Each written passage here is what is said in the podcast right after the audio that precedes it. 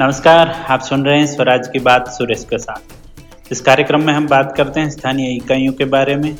मैं विश्वास है कि यह बातें स्थानीय शासन के 32 लाख से ज़्यादा जनप्रतिनिधि, नीति निर्धारकों और अध्यापन करवाने वाले सभी अध्यापकों को उपयोगी होगी। इस एपिसोड में हम बात करेंगे ग्राम पंचायतें वयस्क लड़कियों में एनीमिया को कम करने में कैसे योगदान दे सकती है।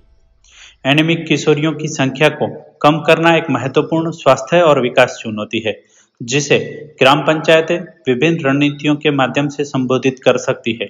एनीमिया एक ऐसी स्थिति है जो रक्त में लाल रक्त कोशिकाओं या हीमोग्लोबिन की कमी से होती हैं और यह महिलाओं और किशोर लड़कियों को असमान रूप से प्रभावित करती है। यहाँ कुछ तरीकों की बात करेंगे, जिससे ग्राम पंचायतें वयस्क लड़कियों में एनीमिया को कम करने में योगदान दे सकती हैं।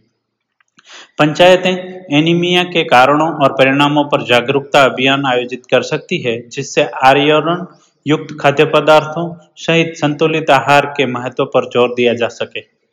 पंचायतें विशेष रूप से गर्भवती और स्तनपान करवाने वाली महिलाओं जैसे कमज़ोर समूहों के लिए गरिष्ठ भोजन और पोषक तत्वों की खुराक को बढ़ावा दे सकती हैं और उन तक पहुँच की सुविधा प्रदान कर सकती है। गर्भवती महिलाओं को नियमित प्रसव पूर्व जाँच के लिए प्रोत्साहित करना और प्रसवोत्तर देखभाल को बढ़ावा देने से गर्भावस्था के दौरान और बाद में एनीमिया से संबंधित जटिलताओं को रोकने में मदद मिल सकती है। एनीमिया की रोकथाम और इलाज के लिए गर्भवती महिलाओं और किशोरियों को आईएफ एक की खुराक का वितरण सुनिश्चित करने के लिए पंचायतें स्थानीय स्वास्थ्य अधिकारियों के साथ काम कर सकती है। पंचायतें किशोर लड़कियों के लिए आयरन और फोलिक एसिड अनुपूरण कार्यक्रम लागू करने और उन्हें एनीमिया की रोकथाम के बारे में शिक्षित करने के लिए स्कूलों के साथ सहयोग कर सकती है। घरों को किचन गार्डन उगाने के लिए प्रोत्साहित करने से ताजे फल और सब्जियों तक पहुँच बढ़ सकती है, जिससे अधिक पौष्टिक आहार में योगदान मिल सकता है। पंचायतें, स्वयं सहायता समूहों और व्यावसायिक प्रशिक्षण के माध्यम से महिला सशक्तिकरण को बढ़ावा दे सकती है जिससे बेहतर सामाजिक, आर्थिक स्थिति और बेहतर पोषण हो सकता है। सुरक्षित पेयजल तक पहुँच सुनिश्चित करने से जल जनित बीमारियों को रोका जा सकता है, जो एनीमिया में योगदान दे सकती है। एनीमिया जाँच और उपचार सेवाओं के समन्वय के लिए पंचायतें, स्थानीय स्वास्थ्य केंद्रों और स्वास्थ्य सेवा प्रदाताओं के साथ मिलकर काम कर सकती है।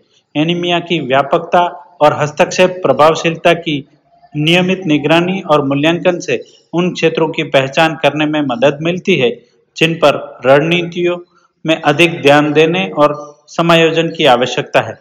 स्वास्थ्य शिक्षा, पौष्टिक भोजन तक पहुँच और स्वास्थ्य सेवाओं को संयोजित करने वाले समग्र दृष्टिकोण को लागू करके ग्राम पंचायतें अपने समुदाय में वयस्क लड़कियों के बीच एनीमिया की व्यापकता को कम करने में महत्वपूर्ण योगदान दे सकती है।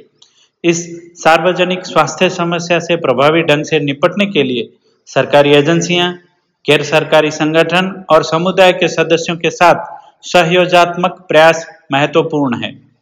आपको हमारा ये एपिसोड कैसा लगा? अपने सुझाव हमें ज़रूर भेजें।